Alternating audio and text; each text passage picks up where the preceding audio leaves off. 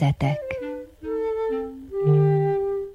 Jó napot kívánok, kedves hallgatóink! Önök művelődési műsorunkat hallgatják. A mikrofonnál Körnács Erika. November 4-e és 5-e között tartották meg Zentán az Etna Hiatikus 19. irodalmi fesztiválját, amelynek vendége volt Bogdán József papköltő is, akivel Sinkovics Péter beszélgetett. Az életrajzi verseket tartalmazó kötetből áradomult, egyfajta gyónásnak lehetünk szemtanúi. Címe pedig Még utoljára. Ennek az estnek szerkesztett változatát halljuk most. Tartsanak velünk! Szeretettel köszöntöm Bogdán Józsefet, aki irodalmi életünk egy különleges pontja. Az 30 évben futottak pályáig egymás mellett, néha találkoztak, sokszor nem, neki teljesen külön pályája van, teljesen egyéni van, teljesen más költészet, teljesen egyedülálló. A mi úgymond szellemi kalandokban vívódó modern kulturális irányzataink van. a sors és költészet ugyanaz, és nyilván, hogyha ma ugye hiányna az a kötő szó, amivel összefűzzük a programokat, akkor nála a hiánynak is nagyon sajátos hangjai vannak együtt. Legnagyobb kontrasztja és legnagyobb drámája van talán. Bogdály József még utoljára című könyve fölött beszélgetünk egy olyan kötet, ami összegzés tulajdonképpen ennek az elmúlt 30-40 évnek a költészeti irányzatai legjobb értékeit viszi tovább. Sinkovics Péter fogja ezt a beszélgetést folytatni Bogdán Józseffel, akit szintén nagy szeretettel köszöntünk, mint a Zetna bölcsét. Tisztelettel köszöntjük a megjelenteket. Isten 30 évet mondott, hát én is ugyanezt a számot említeném. 30 esztendő ismerettség fűz Bogdán Józsefhez, de azt hiszem, hogy szab, nyugodtan mondhatom azt, hogy barátság. Jóska mindig itt a bánáti oldalon teljesített szolgálatot, egy időben egészen közel, és akkor gyakran megjelent a különféle irodalmi rendezvényeken, általában az etna esteken. Aztán volt egy időszak, amikor csak a kanizsai írótáborba találkoztunk. Volt egy olyan a 90-es évek közepetájékán, amikor a mi négyesünknek megszervezték a háborús időszakban fölvidéki előadó körutat. Kettőnkön kívül Csésimon meg Fehér Kálmán volt ott, a Zigi Jugó 45 ás kocsimmal mentünk, akkor is november volt, akkor már egy kicsit havazott. Volt időszak, amikor csak ilyen hírek érkeztek. Egyet hadd mondjak el, Jóska átjárt egy Míró nevű fodrásznőhöz. Ő eléggé jó tud magyarul, de hát a, ha betűjük, akkor egy kicsit így néha gondba volt vele. Ebben az esetben is, amikor kapott egy szilveszteri ügyvöző lapot, kellemes karácsonyi ünnepeket, boldog új évet, és e, nézi az aláírás, nem tudja kisilabizálni, annyit lát, hogy a Playboy.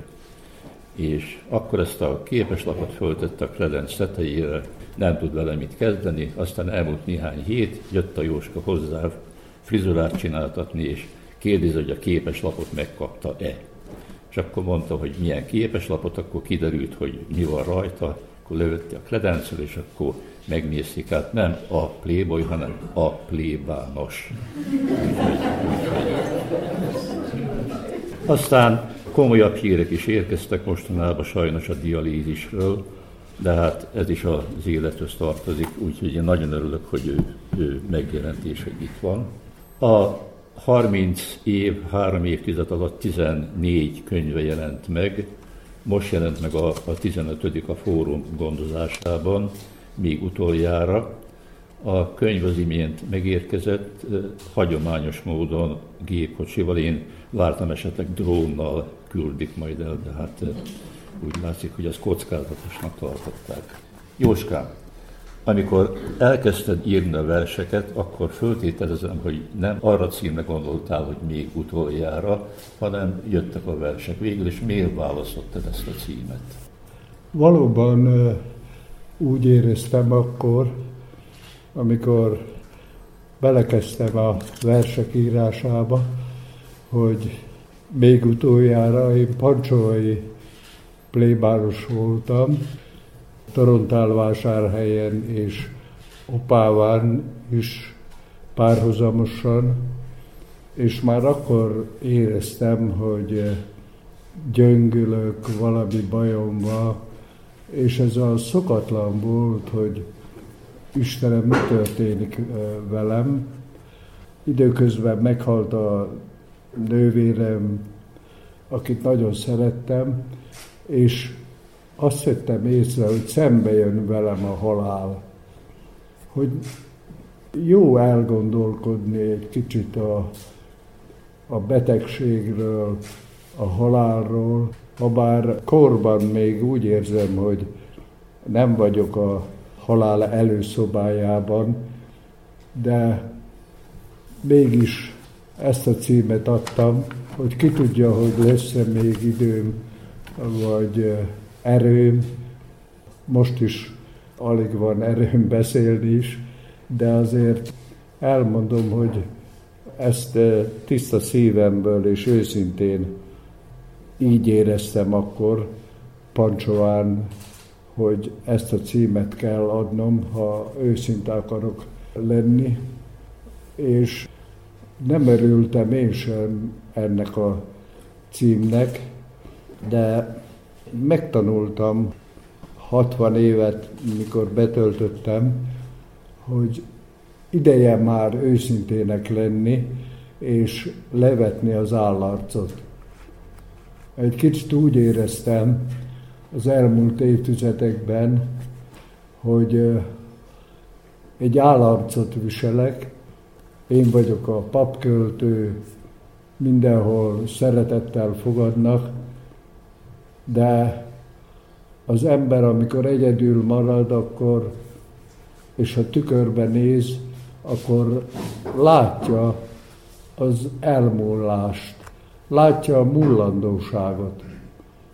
És ahogy Gárdonyi Géza gyönyörűen leírta, minden fakul, minden romlik, márványvár is összeomlik, bíborleplek porrá állnak, dicsőségek füstbe szállnak. És rámutat a Bibliára, hogy csak ez az egy könyv nem tér porba. Hát az egész életemben a Bibliát tartottam a kezembe, és éreztem a súlyát, éreztem a Biblia igazát, hiszen én 40 éve pap vagyok. És ez egy beismerő vallomás is, hogy se a költészetet, se a, az egyházi hivatást nem lehet színészkedéssel, szerepjátszással végigcsinálni. Azt hiszem, hogy egy jó barátom mondta azt, hogy tudod, rájöttem arra, hogy végig hazudjuk az életünket. És én is úgy érzem, legalább mostanáig úgy, érez, úgy éreztem, hogy ez a végig hazudjuk az életünket, mennyi igazságot tartalmaz. Hiszen rám sokkal nagyobb felelősség hárult azáltal, hogy 40 évvel ezelőtt az oltár elé térdeltem, és fogadalmat tettem, mint az olyan emberek, akik eljárnak a templomba, és az egyházzal nincsenek olyan szoros ölelésben, mint jó magam. És ez váltotta ki belőlem az, hogy most megírok egy könyvet, és elmondom magamról az igazat, és úgy érzem, hogy hát sikerült is ezt elmondani, mert mindenki életében eljön az a pillanat, amikor azt mondják, hogy stop, tovább nem mehetsz, valjál szint, és az én életemben sokszor volt. Ez olyan, mint egy nyilvános gyónás, de valóban el kell, hogy mondjam, hogy sokszor zsákutcákba tévedtem, és csak már a zsákutca felénél éreztem azt, jöttem rá arra, hogy nem jó úton haladok, de tovább folytattam az utat. Hát ezért adtam ezt a címet a könyvemnek, hogy még utoljára, de azért eh, ezt már őszintén, szívből és szeretettel a,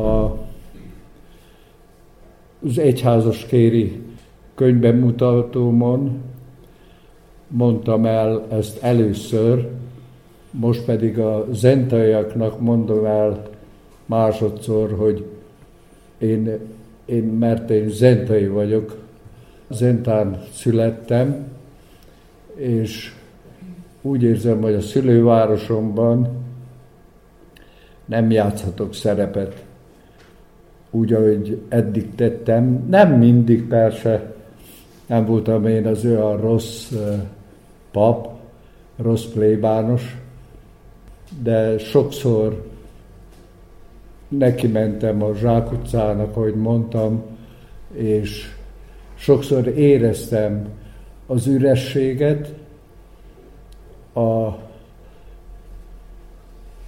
lelki megtorpanást, és sokszor mutattam be a legszentebb áldozatot, amit tiszta szívvel és lélekkel szabad csak bemutatni, rutinszerűen.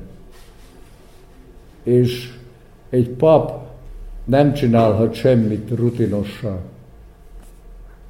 Most, hogy zárt otthonba vagyok, tehát nem mint meggyengült ember, észben meggyengült, hanem itt vagyok Kikindán, és hétköznap, vasárnap mindig csak két hívő van a kis kápolnába.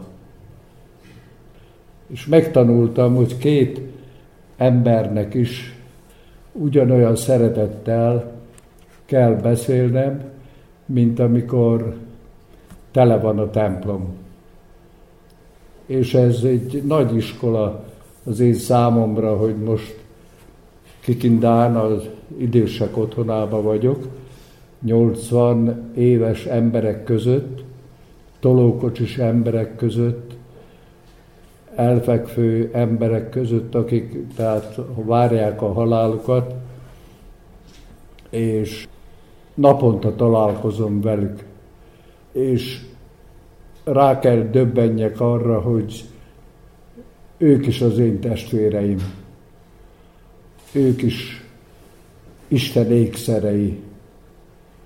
És ami, ami szép itt az otthonban, Kikindán, Nagy Kikindán, az, hogy vannak 95, 6, meg 100 éves nénikék, akik sétálnak az udvarban, és gyönyörködnek az őszi virágokban, és fel vannak életenergiával. Hát ők adnak nekem most erőt. Ezek az idős nénikék, bácsikák, akik eh, nem katolikusok, nem hívők, nem járnak templomba, a katolikus papról csak azt tudják, hogy nem nősül, egyébként más tudásuk az egyházról nincs. Hát ez az, én feleletem az első kérdésedre, egy kicsit hosszabb, mint amit gondoltam.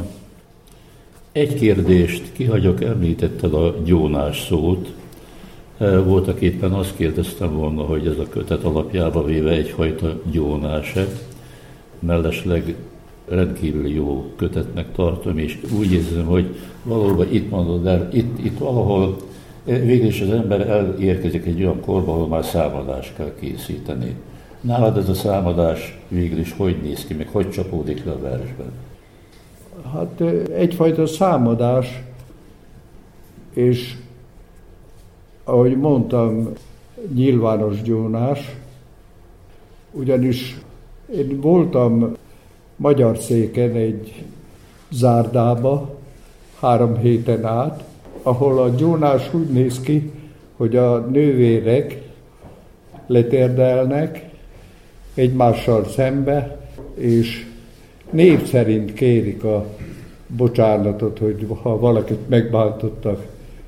Most én is úgy érzem, hogy én is szinte név szerint kérem azokat, akik eh, hosszú papi hivatásom alatt, akiket megbántottam, mert volt ilyen is, bár én megpróbáltam mindig a kedves, szimpatikus lenni a hívek számára. Ez is egy, ez nem volt állarc, hanem mint az iskolában tanár is voltam. Én eh, mindent megtettem azért, hogy a gyerekek szeressenek. Hát nem tanultak meg semmit. Fél óráig tartotta az, hogy bejönnek az osztályba, leülnek, és akkor kezdenek figyelni rám, hogy mit mondok, de akkor már csengetnek.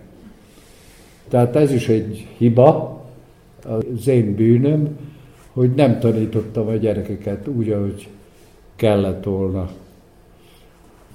Van egy versem itt, ebben a kötetben, ahol konkrétan végigkísér egy esemény, ami 30 évvel vagy 40 évvel ezelőtt történt. Nagyon magányos voltam, és a magyar szó ismerkedjünk robotába beírtam egy levelet, hogy kisebb testi sérülésekkel megismerkednék egy hölgyel. Könnyen megtalálod ezt a verset? Hát nem, nem találom meg. De a, akik meg tudják szerezni. De lehet, hogy majd, még ha sokáig ülünk itt, akkor... Tehát beírtam, hogy kisebb testi hibával, stb. És jelentkezett egy hölgy, és én elmentem hozzá csantavérre. Amikor megjelentem ott, hát nem voltam olyan csúnya ember azért, akkor még fekete hajam volt, és szerettem volna látni ezt a hölgyet. Azt gondoltam, hogy az egyik lába rövidebb, a másik hossz, vagy rövidebb, vagy esetleg vak, de komolyan én mindig azt gondoltam, hogy én nem vagyok méltó arra, hogy valakinek a férje legyek, csak egy testi hibával rendelkező hölgynek. És ahogy ott leültetett az anyja, az mindjárt jön a lányom, hát nem jött a lánya, hanem úgy tolták be tolószéken. És akkor az első gondolatom az volt, hogy nem baj a tolószék, akkor majd együtt nézzük a tévét, majd beszélgetünk, átbeszélünk egy filmet, de utána, amikor eljöttem, és ez fáj legjobban, hogy úgy érzem, hogy akkor már tudtam, hogy az életben soha többet nem fogunk találkozni. De ezt a lány is tudta és elbúcsúztunk egymástól, és valóban soha többé nem találkoztunk, és akkor hát ezt én versbe megírtam, hogy ez nekem mennyire fáj. Most tényleg jó lenne ezt a verset, de, de aki majd megszerzi ezt a könyvet, akkor talán el fogja olvasni, és megérti, hogy miről van szó ebben a versben.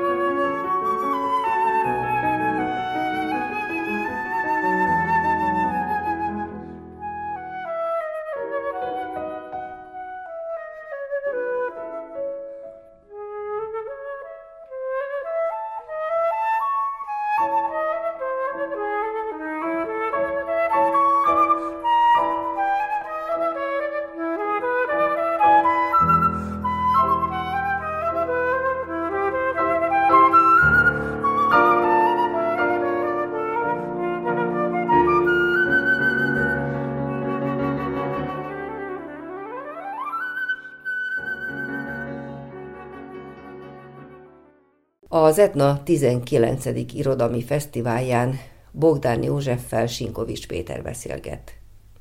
Jóskám, azt kérdezném, hogy a címe ugye még utoljára, és van egy, egy eligazító azt címe, hogy életrajzi versek. Igen. Ahogy én átnéztem a verseket, ez a jelenet ez éppen kívül esik, de voltak éppen e, minden a, a, a szülőkről, a nevelő szülőkről, tehát egy benfentes, egy leszűkített világról szól, és a kintről érkező impulzusok, azok is valahogy ehhez kötődnek.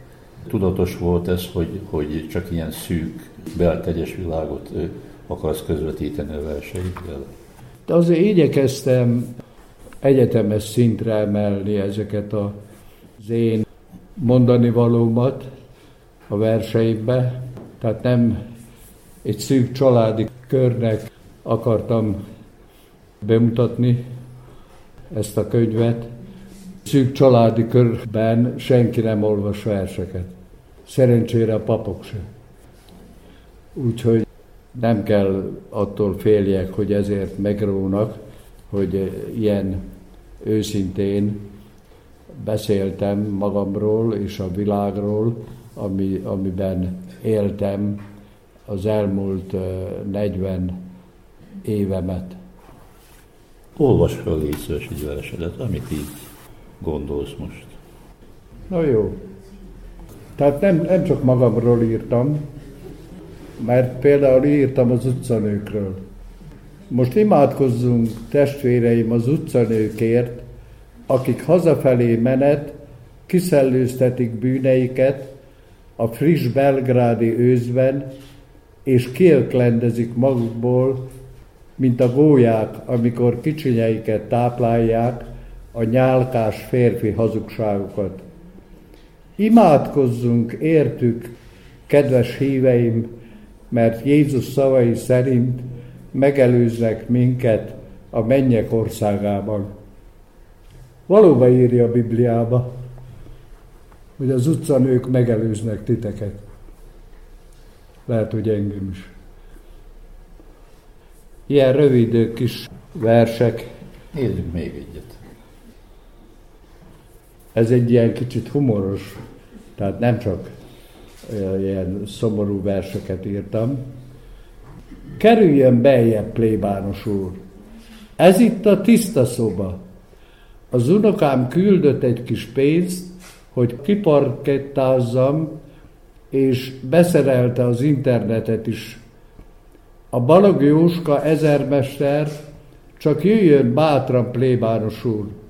A Balog Jóska mesterrel az imént kivitettem a szőnyeget, már megbocsássa, hogy benne sározza plébános úr, csak bátran, bátran, nincsenek krampuszok, a cipőjét se kell levetni, plébános úr. Majd bekapcsolom a porszívót, és süty, süty, már nem is lesz poros, még meg se köszöntem, hogy eltemette a férjemet. Nagy disznó volt, Isten nyugosztalja, plébános úr. Majd mondjon el egy misét érte. A húgomat kecerészte, ó, hányszor mondtam neki, mikor részegen hazat táncolt, hogy csapta volna rád Isten a temetőkaput. Nagyon hálás vagyok magának, plébános úr, bár fiatalabb lenne, néhány évvel plébános úr, mint a Balog Jóska, aki az internetet beszerelte. Üljön le, ha Isten is úgy akarja, én is itt a tiszta szobába leszek felravatalozva. Édes Jézus, légy vendégünk, áld meg, amit adtál nékünk. Ha kinek volt kedve, akkor enni, amikor azt mondta, hogy itt lesznek fölravatalozva. Itt lesz ő fölravatalozva. Épp azon a helyen, ahol ülök.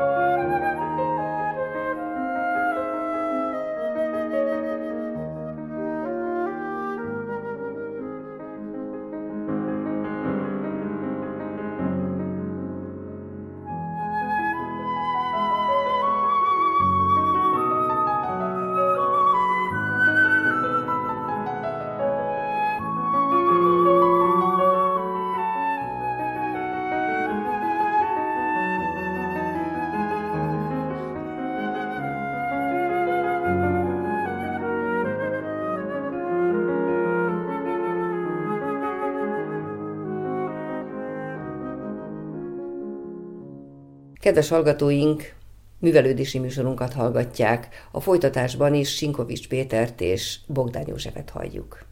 A papköltő. Érdekes módon soha nem mondjuk azt, hogy valaki tisztviselő költő, vagy én mondjuk én újságíró költő lennék, de Mécs László, meg Sík Sándor, meg ezek mind, meg te is úgy, bár esetet azt ritkán, de elhangzik az, hogy, hogy papköltő. Ez zavar téged, vagy másrészt mi a nyitja annak, hogy, hogy így meghonosodott ez a, ez a kifejezés? Ennek a Sík Sándor, Mécs László óta emlegetik a, igazából a papköltőket. A királyfi három bánatát mindenki ismeri, és úgy érzem, hogy én akkor sokáig harcoltam ez az elnevezés mellett, hogy papköltő, de amikor elolvastam ezeket a verseket, és megismerkedtem kortárs papköltőkkel, akkor már nem elleneztem, hanem büszke voltam arra, hogy engem is oda sorolnak ezek a költők közé. Azóta békében vagyok ezzel az elnevezéssel. Azt nem tudom, hogy egybeírják, külön írják, de ezt senki nem tudja. Kötőjellel. Kötőjellel? Tizenvalahány helyen teljesítetti szolgálatot Bánátban.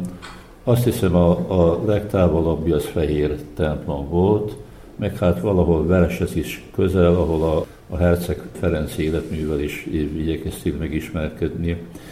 Fehér templom, ott a környékén magyarok is alig, alig voltak már. Emlékszem, valahol mondtad, hogy az egyik kis faluba az utolsó szál magyar temetted el. Nyilván sokat is voltál egyedül annak idején. Hogy élted meg ezeket a fehér templomi távoli éveket? Érdekes, hogy mindig szerettem a romos kis városokat, és a Fehér templom egy ilyen 19. századból mumifikálódott város volt, ahol eh, én temettem el az utolsó magyar, tehát ez Fehér templomon, Virág Ágnesnek hívták, akkor a szomszédos faluban pedig Körtéden, Széchenyi Boszilykát én temettem el, ő volt az utolsó magyar, és ezek ilyen élmények, hogy a temetés után odajöttek hozzám a rokonai, persze ők csehül beszéltek, tehát cseh nyelven, és ők mondták el ezeket a tényeket, ők szomorú tények. Egyedül udvarszálláson élnek még ott magyarok. Oda jártam öt évig, minden vasárnap misézni, és ott nagyon jól éreztem magam. De Fehér templomon is van egy gyönyörű könyvtára a plébánián, mindig ott bókláztam a könyvtárba, mert német és magyar könyvek voltak ott raktározva, és hát én ezt a könyvtárat utána megnyitottam a közösség számára is, ha bár nagyon kevés német maradt ott, de azért örültek annak, hogy van egy könyvtáruk, ahol német könyveket is lehet kapni, és magyar könyveket is.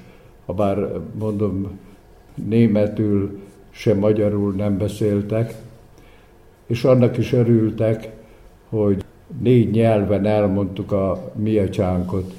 Elmondtuk horvát nyelven, cseh nyelven, magyar nyelven, és mindig egy nagy ünnep volt annak a 15-6 hívőnek, aki jelen volt a misémen, Fehér templomon, hogy több nyelven is hallják a, a mi atyánkot. Ők visszaemlékeztek arra az időkre, amikor magyar felhatóság, illetve hát emlegették az, azokat az időket, amikor még magyar fennhatóság alatt volt az a táj, Fehér templom. És ez egy domboldalon van, ez a templom, a körtédi domboldalon, És ha onnan kijön az ember, és föláll a márvány lépcsőkre, akkor látja az egész várost. És hétköznap, amikor senki nem jött misére, és legtöbbször nem jött senki, akkor én kimentem és megáldottam az egész várost. És ez egy olyan lélekben gazdagított engem is, és az arra sétáló katonatiszteket, akik 80-90 eh, éves bácsikák voltak, és akkor az egyik odajött hozzám, és azt mondja, hogy hát igazol magának, kell ott fönt, hogy valaki legyen fönn a magas égben.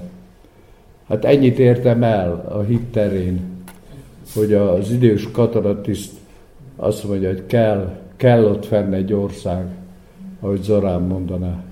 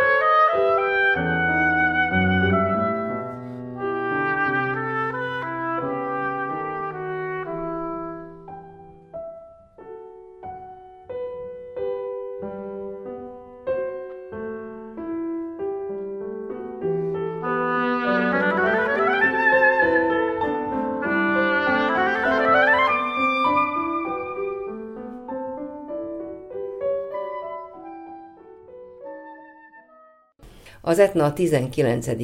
Hiatikus irodalmi fesztiválján vagyunk.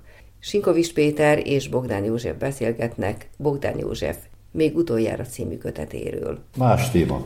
A kötet versében végigfordul a származásoddal való szembesülés, ennek a hangsúlyozása, és a végén, hogyha jól vettem ki, a kötet végén meg úgy egyáltalán a gondolkodásmódodban arra jöttél rá, hogy, hogy ez a visszafogottság, esetleg szégyenlizet, minden, ez teljesen egy téves, téves út volt. Valóban utólag visszatekintve az volt-e? Igen, úgy érzem, hogy az volt, mert én mindig titkoltam. Mindenki tudta, de én meg titkoltam. Sőt, hát én le is írom itt prózában, hogy eh, nem mentem napozni, meg különben is nekem barna a bőröm, kreol, tehát tudtam rólam, hogy cigány vagyok, de én be akartam bizonyítani, hogy én magyar vagyok. És írítkedtem a magyarokra, akiknek szőke volt a hajuk. Társalogtam velük, és néztem a hajukat, néztem a kék szemüket, és elhatároztam, hogy nem megyek napozni, akkor majd én is kifehérülök. és akkor azt mondják, hogy, hogy közénk tartozol. Pedig egy olyan kultúrát, amit én később betpótoltam, löktem el magamtól, mint a cigány nyelv.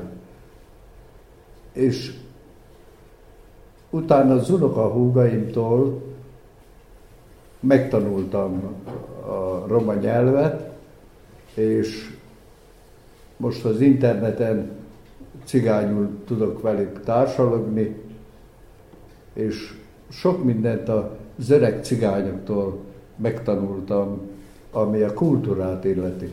Úgyhogy kettős kultúra van bennem.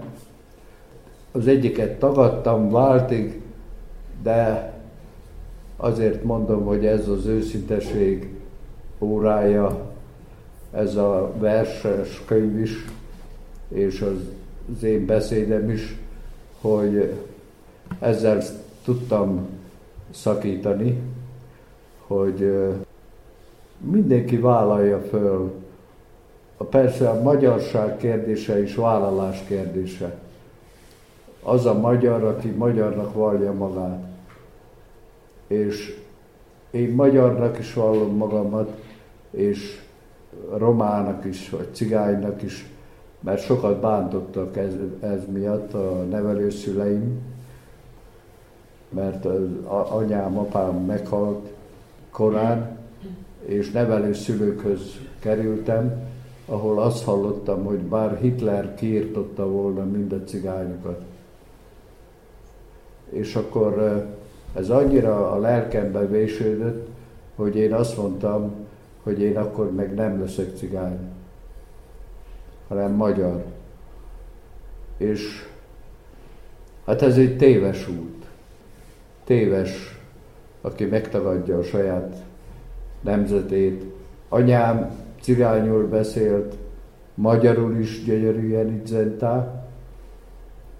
A Toldi utcában laktak, most a Szervó Mihály utca, és apám meg eh, beszélt magyarul, szerbül, németül, cigányul, mert kereskedő volt, és tollat árult.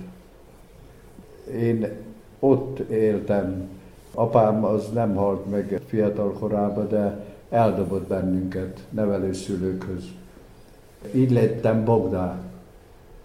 Bogdán József, különben meg Petrovics lettem volna. Hát nem nagy különbség. De olyan már van. Petrovics, igen. Nézzünk egy verset, jó? Most, hogy már öregszem, egyre inkább kiszépül arcomra cigányságom, házaló bácsika lennék, aki esernyőt javít és titokban kéreget.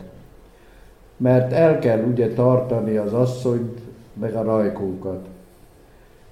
És azt veszem észre, hogy már teljesen cigányos a hangsúlyon, testvér, mondd meg már nekem, hogy hol van a Logodi utca, ahol az a lányi Kosztolányi született, és ahol Márai bicskájával lekaparta a sarat Babics kötetéről, amikor lebombázták Budapestet. Mert ugye kérem szépen, én budapesti cigány lennék, ha házat szentelni hívnak, a gangon, nagy bagoly szemeimmel, pillanatok alatt lefényképezem az esernyők bonyolult szerkezetét, és vasat árulnék meg tollat, Szokeres Jóska, Szóró Jess, Mekerel Bucsi, Temeraume. Mit csinálsz Jóska egész nap? Dolgozok, nézd csak, halljak meg. A cigányoknál van az, hogy minden mondatot úgy fejeznek be, hogy, hogy temeraume, hogy halljak meg. Néha mondják azt is, hogy halljál meg. Halljál meg te! Ilyen beszélgetés is hallottam a vonaton. Esküdöznek, tehát minden szavuk az, hogy, hogy a fiam életére esküszöm. A fiam meg ott van, hogy két méterre, és akkor mérges, hogy halljon meg a Jani fiam, ha nem igaz, amit mondok. A Jani meg ott, halljál meg te? Mondtad, hogy lesz egy kis humor rá, hol van?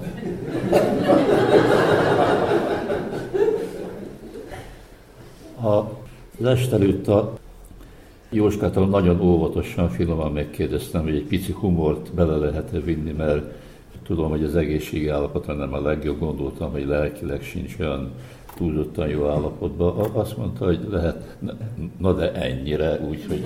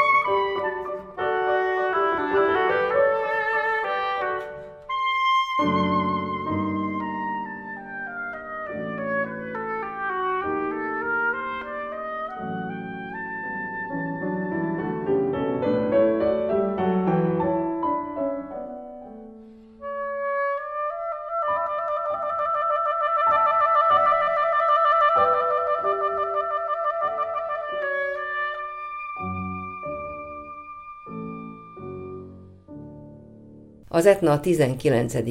Hiatikus irodalmi fesztiválján vagyunk. Lassan a vége felé tartva olvastam versbe vagy a hátsó szövegrészbe, hogy, hogy már kisgyerekként szerettél volna megismerkedni a magyar irodalommal. Ez hogy jött létre? Én magyar iskolába jártam, csak a gimnáziumot fejeztem be horvát nyelven, és állandóan bújtam a könyveket, és minden verset elolvastam, ami a magyar szóba megjelent a nevelőszüleimnek, meg volt könyvtára.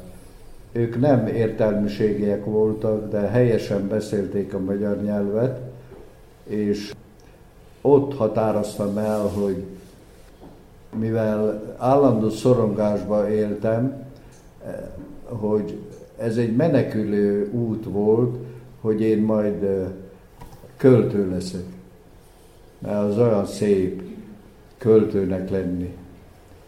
És már akkor kezdtem verseket írni, még meg is van az a kis füzet, és megvan az első verse is, ha már humornál tartunk.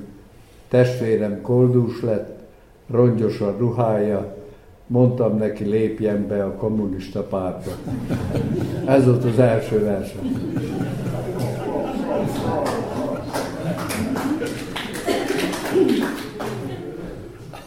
Utána, hogy mondjam, az irodalmi pályádon kik voltak azok, akár persze nem élő például jókai, vagy, vagy pedig a, az élő költők, írók közül kik voltak rád hatása, vagy kikre figyeltél oda? De a nagy költők, írók közül Kosztolányi, akinek a verseiben beleszerettem, és a prózájába.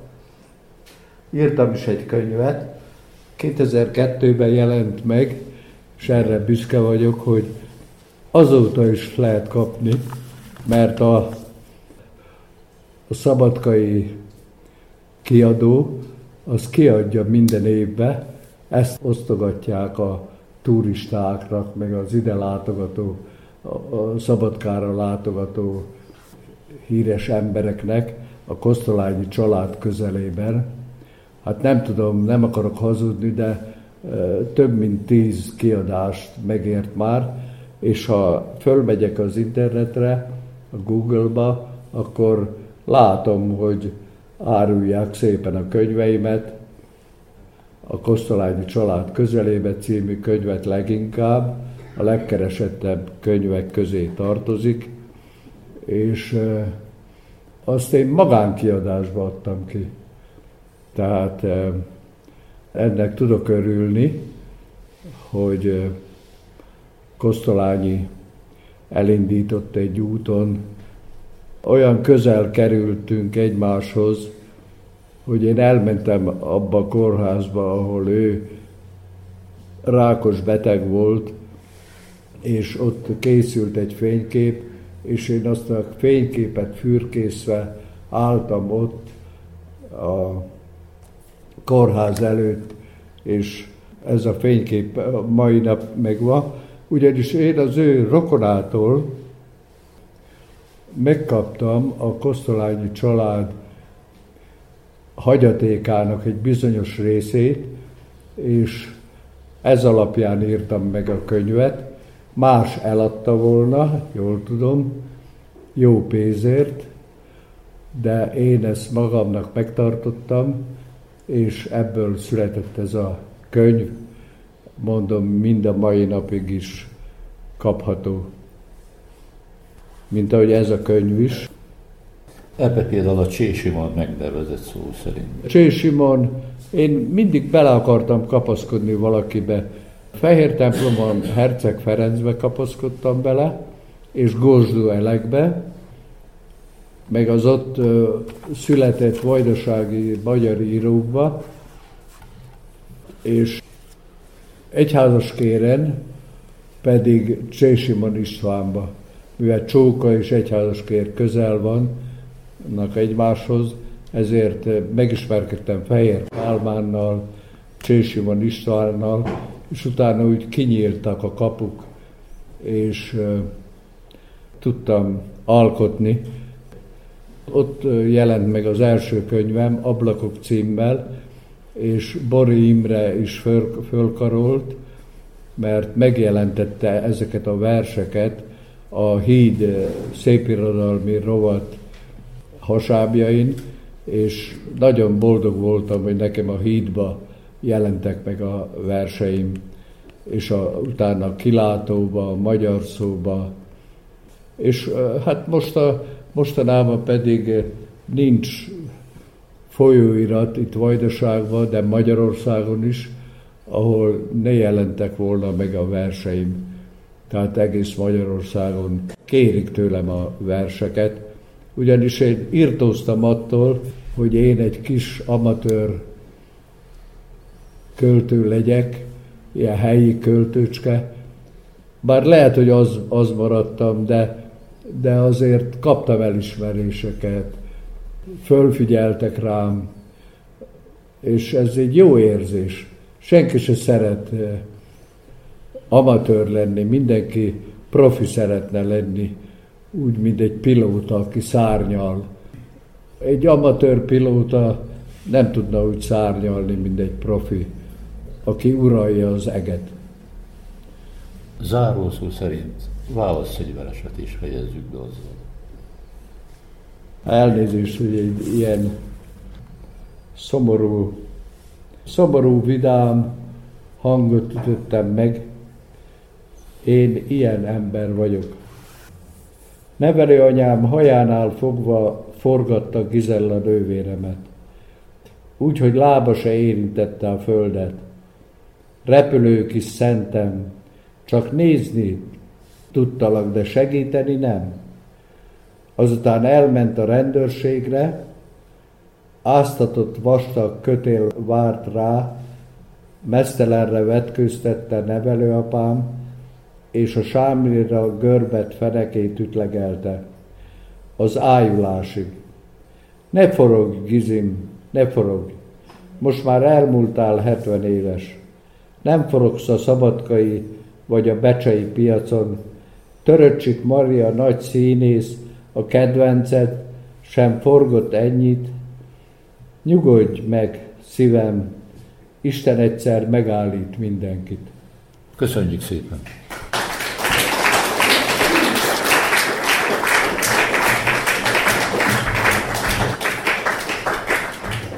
Kedves hallgatóink, az elmúlt órában az Etna 19. Hiatikus Irodalmi Fesztiválján vettünk részt virtuálisan, amelynek vendége volt Bogdán József papköltő. A költővel Sinkovics Péter beszélgetett. Köszöni a figyelmet a szerkesztő, Körnács Erika.